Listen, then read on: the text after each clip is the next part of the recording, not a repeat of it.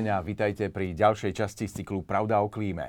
Nejeden z nás si všimol, najmä počas horúcich letných dní, že slnko nad nami býva teraz o čosi živšie, ako bolo niekedy. Cez slnečnú aktivitu to pociťujeme aj na klimatických podmienkach na Zemi.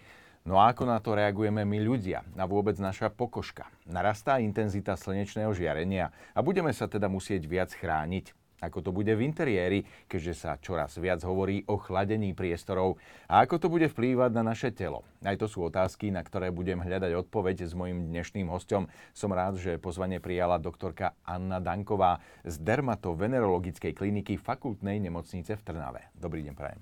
Dobrý deň, ďakujem veľmi pekne za privítanie. Pani Danková, poďme na tú uh, takú moju úvodnú otázku. Ako je to s tým slnkom? Uh, úplne ma nezaujímajú tie vedecké prístupy, to asi ani nesledujete, ale v podstate je stále rovnaké, alebo máme len e, my tie subjektívne pocity, že sa niečo deje okolo nás a s tým slnkom a s tým žiarením? Mhm. Ďakujem za otázku.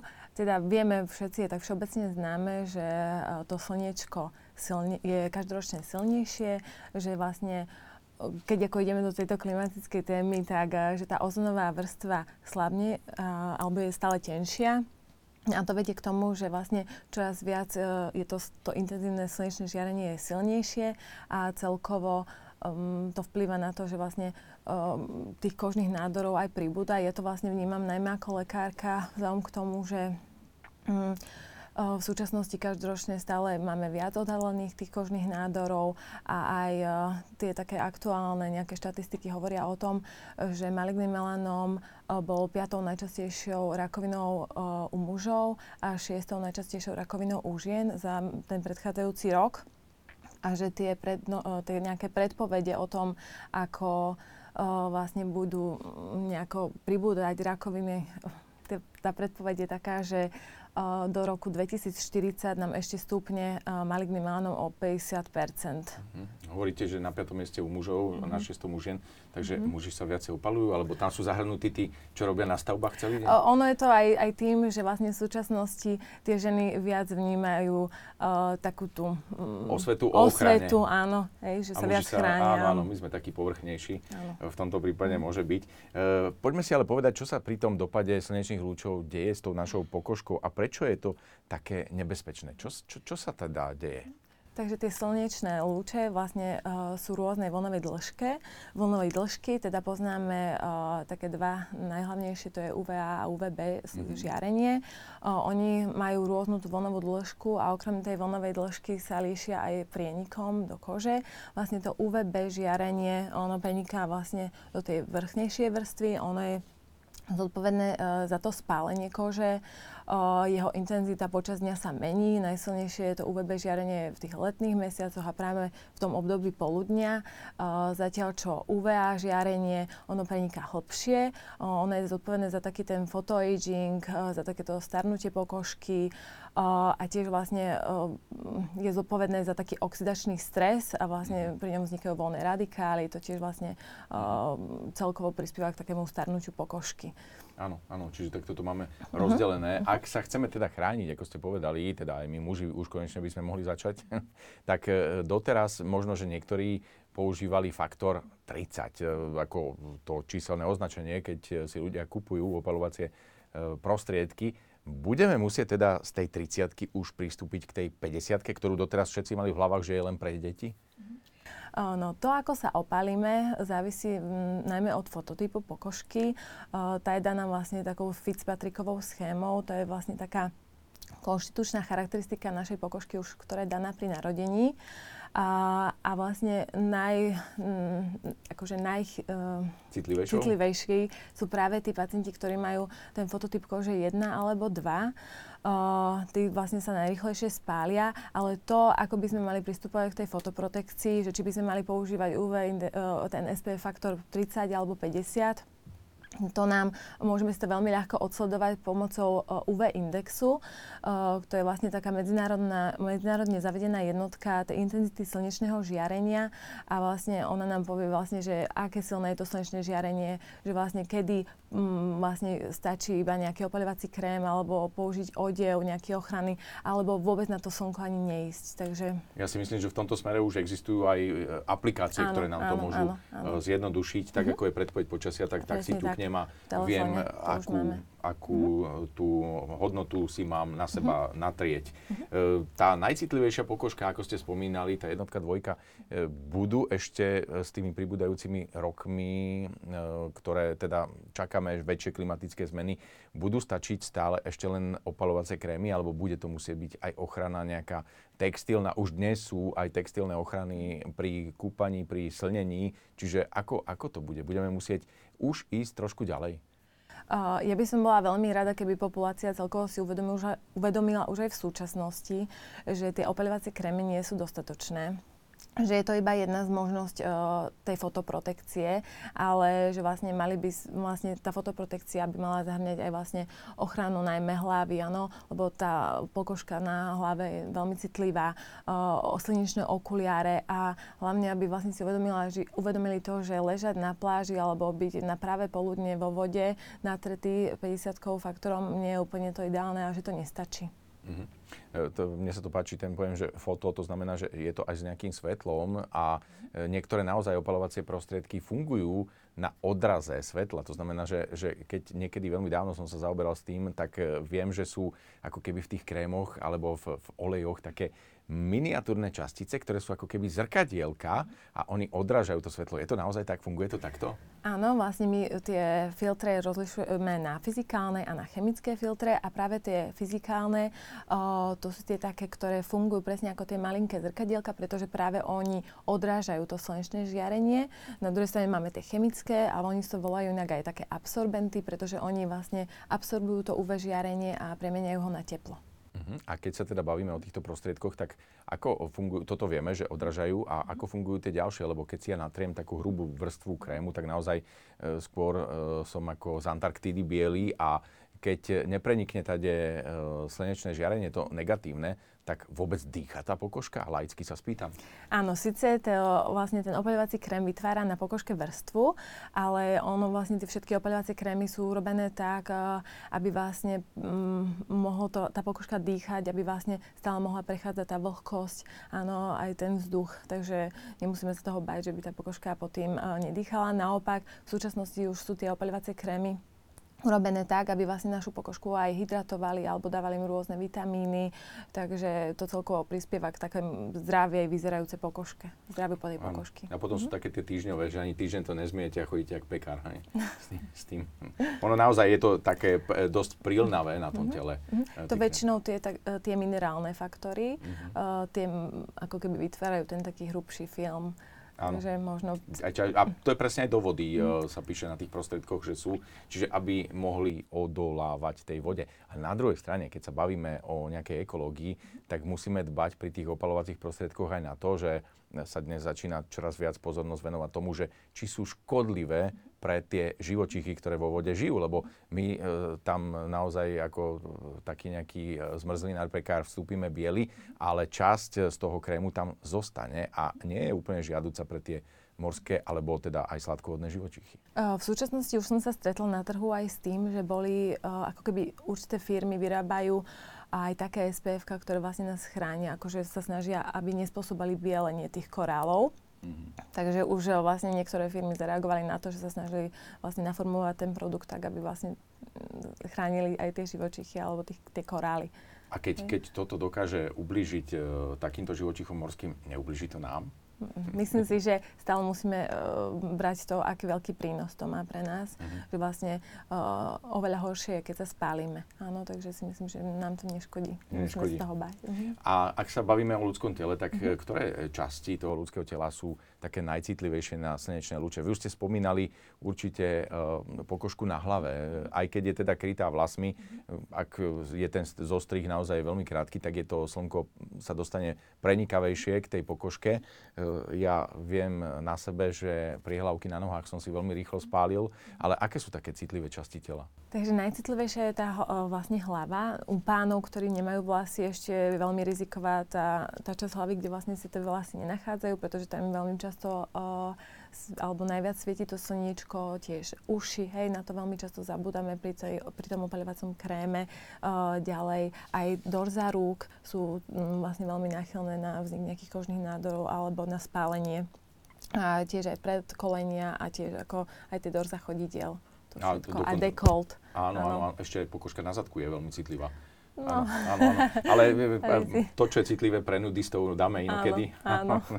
No, poďme ďalej. Zvlášť citlivé sú určite ale e, znamienka, ak sa vystavujú takýmto slnečným lúčom. E, melaninové hyperpigmentácie. Ja som si takto pomohol. E, ako to teda môžeme vnímať? Môže to spôsobiť ten slnečný lúč, tie slnečné lúče môžu spôsobiť naozaj ako keby laicky povedané bujnenie v tom znamienku? Takže vec sa má tak, že vlastne 30% tých kožných nádorov vzniká zo znamienok, ale ostatné uh, väčšinou kožné nádory vznikajú, takže väčšina uh, vzniká ako denovo, áno, nie, že nie z nejakého znamienka. Takže my lekári musíme byť pozorní ku akýmkoľvek nejakým uh, pigmentáciám, lebo aj nejaké pigmentácie na tvári uh, časom vlastne sa môžu zmeniť z takého toho solárneho lentiga na lentigo maligna melanoma, čo už môže byť nebezpečné. Ale tiež uh, my sme pozorní aj uh, voči, lebo máme rakovina, ktorá je vlastne pigmentová, ale potom máme aj nepigmentovanú rakovinu, takže musíme byť pozorní aj na nejaké akékoľvek uh, rúžové nejaké noduly, uzlíky, ktoré nám vznikajú. Ak nám vznikne nejaká chrásta, ktorá sa uh, nezhojí, tak vlastne aj tí pacienti by sa mali pozorovať, že či sa im niečo mení alebo niečo im nerastie a vlastne potom kontaktovať toho mhm. lekára. Mm niečo môže byť sušou pokožkou, ale niečo môže naozaj už naznačiť, že tá príčina tam je trošku horšia ako len e, vysušená pokožka. A zase sú typy ľudí, ktorí e, idú na slnko, e, spália sa, ošupu sa ako had a idú ďalej. A zase sú ľudia, ktorým to ubliží. Čiže to sú e, tí, e, tí hadi, to sú tá tretia pokožka, tá najsilnejšia? Uh, takto. Určite by som začala tým, že tí ľudia, ktorí sa opakovane takto spália, tak určite by nemali ísť ďalej. Mali by mhm. si uvedomiť, že aké je to veľmi nebezpečné pre vlastne tú kožu že vlastne tým, že tá pokožka je spálená, že, že sa vymení.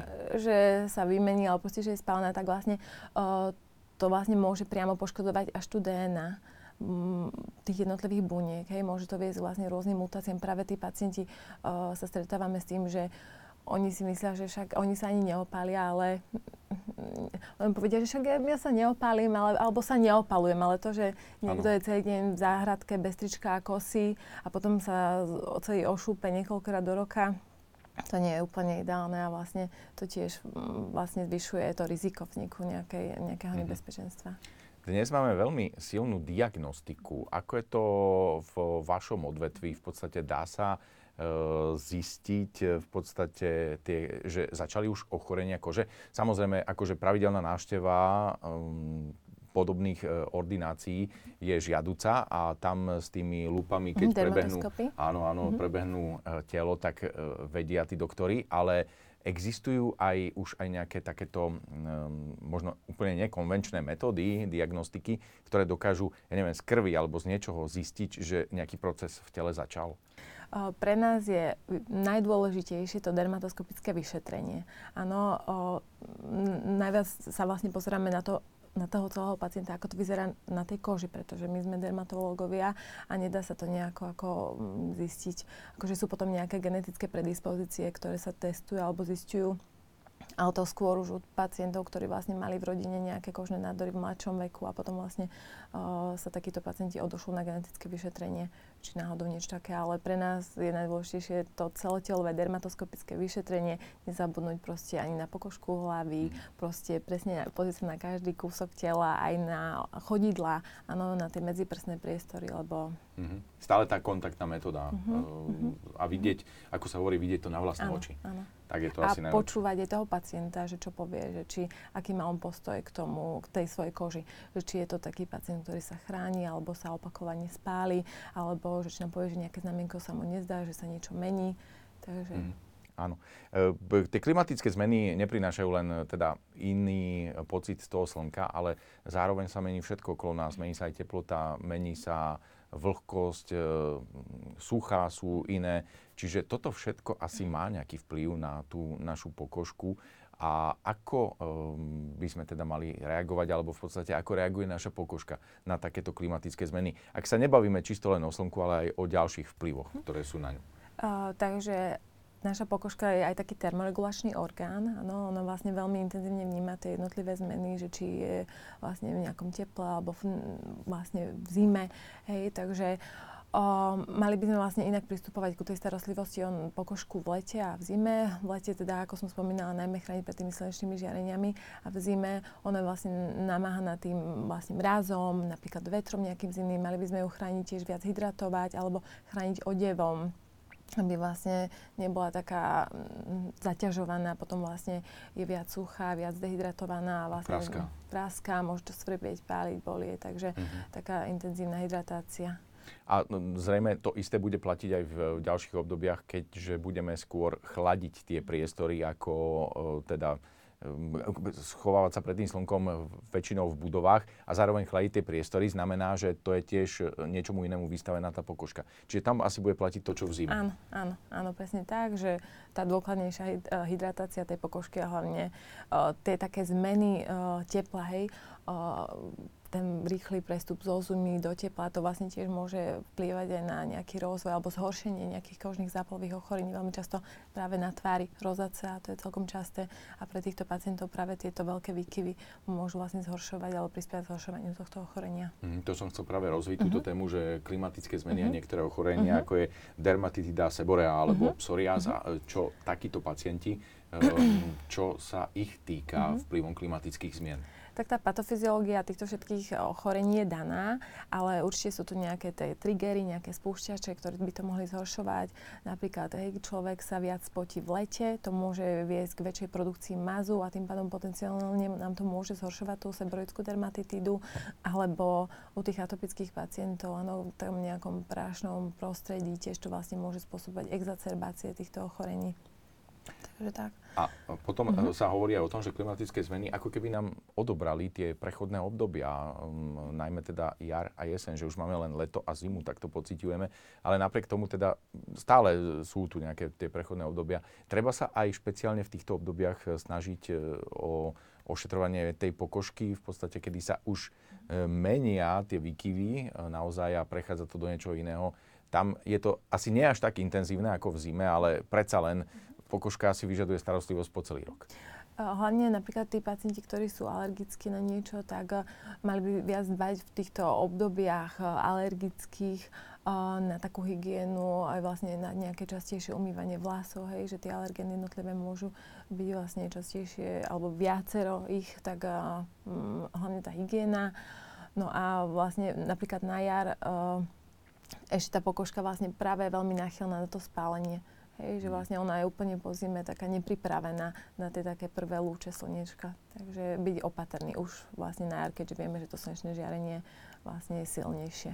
A opäť na záver do toho mhm. vnesiem tie klimatické zmeny, mm-hmm. pretože aj vďaka klimatickým zmenám a posunu teplôt e, na Slovensku sa u nás udomacnili aj niektoré rastliny, ktoré tu predtým neboli a Um, súvisí to nepochybne aj s našou pokožkou, pretože ja sám aj z môjho okolia som zaregistroval, že ľudia, ktorí prišli do styku s nejakými rastlinami, ktoré tu neboli, alebo vôbec, či sa tie pôvodné rastliny stávajú agresívnejšími, v každom prípade začínajú spôsobovať akési prhlenie až vytváranie žihlavky na rukách, keď takto dostanete do ruky, alebo nebodaj, že sa obtriete.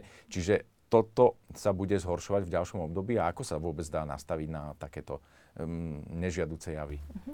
Takže ak prídeme do kontaktu s nejakou takou rastlinou, ktorá nám vytvorí takéto nejaké nepríjemné pocity, určite by sme si mali pokožku dôkladne umyť. A vlastne v súčasnosti existuje už mm, aj tak veľmi veľa tých voľne predaných e, kozmetických produktov, ktoré vlastne obsahujú nejaké upokojujúce látky, napríklad minerálne vody, alebo nejaké um, krémy s obsahom pantenolu alebo so sentelou, ktoré vlastne upokojujú tú pokožku alebo nejaké voľne dostupné antihistaminika. Ak náhodou toto prehlenie neustupuje alebo vlastne sa zhoršuje, že už vlastne veľmi svrbí, takže nemali by sme si to hlavne škrabať. To je také veľmi dôležité. A keď vlastne to nejako neprechádza po aplikácii týchto voľných dermatokozmetických produktov, tak potom by sme mali vyhľadať toho dermatologa a vlastne podľa toho už ako, ako vlastne to vyzerá, tak sa vlastne určí tá liečba, pretože poznáme práve tie fotofitodermatózy, e, stretávame sa s tým, kde vlastne vlastne máme nejakú reakciu po kontakte s rastlinou a so slnečným žiarením.